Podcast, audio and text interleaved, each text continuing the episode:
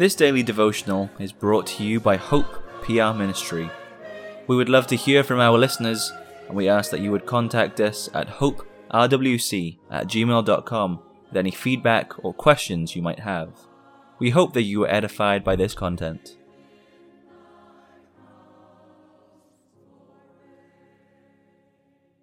For today's devotional, we will begin by reading from First Samuel twenty-five, verses one through three, and then we will also read verses twenty-three through thirty-one of the same chapter.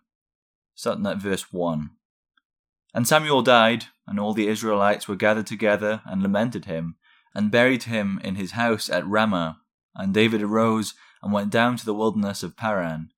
There was a man in Maon, whose possessions were in Carmel, and the man was very great, and he had three thousand sheep, and a thousand goats, and he was shearing his sheep in Carmel.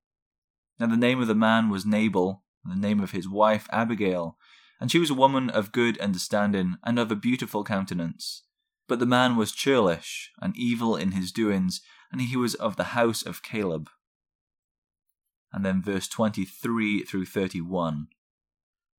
And when Abigail saw David, she hasted and lighted off the ass, and fell before David on her face, and bowed herself to the ground, and fell at his feet, and said, Upon me, my lord, upon me let this iniquity be, and let thine handmaid, I pray thee, speak in thine audience, and hear the words of thine handmaid. Let not, my lord, I pray thee, regard this man of Belial, even Nabal, for as his name is, so is he. Nabal is his name, and folly is with him. But I, thine handmaid, saw not the young man of my lord, whom thou didst send. Now therefore, my lord, as the Lord liveth, and as thy soul liveth, seeing the Lord hath withholden thee from coming to shed blood, and from avenging thyself with thine own hand. Now let thine enemies, and they that seek evil to my lord, be as Nabal. And now this blessing which thine handmaid hath brought unto my lord, let it even be given unto the young men that follow my lord. I pray thee, forgive the trespass of thine handmaid, for the Lord will certainly make my lord a sure house, because my lord fighteth the battles of the Lord. And evil hath not been found in thee all thy days. Yet a man is risen to pursue thee, and to seek thy soul, but the soul of my lord shall be bound in the bundle of life with the Lord thy God, and the souls of thine enemies. Them shall he sling out as out of the middle of a sling.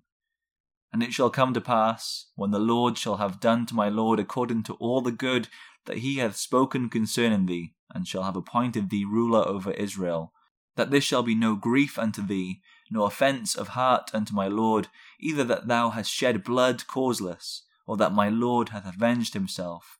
But when the Lord shall have dealt well with my lord, then remember thine handmaid.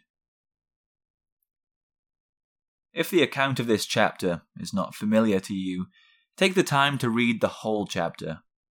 David had done good to Nabal. Nabal repaid him with evil.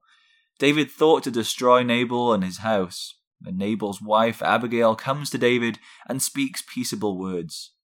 Abigail is the peacemaker Christ speaks of in the Beatitude. There, peacemakers are called blessed, and the children of God. What about us? Are we peacemakers in the church? Do we stop our brethren from causing trouble, even when they have been wronged? This is our calling from God. Notice how Abigail brings peace. She does it using the word of God. That is what we must do as well. The Psalm Choir will close for us today by singing from Psalter number two hundred thirty-nine.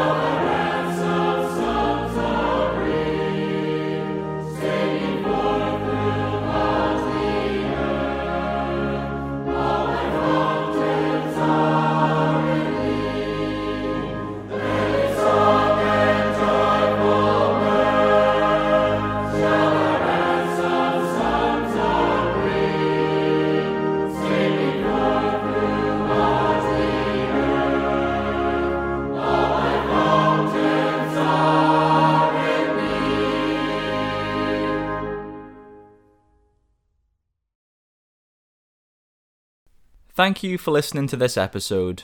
We encourage you to visit our church, Hope Protestant Reformed Church in Walker, Michigan. Our services are at nine thirty a.m. and five p.m. on Sundays. If you wish to learn more about us, please contact us at hope r w c at gmail dot com, and we'll be happy to help with any questions you may have.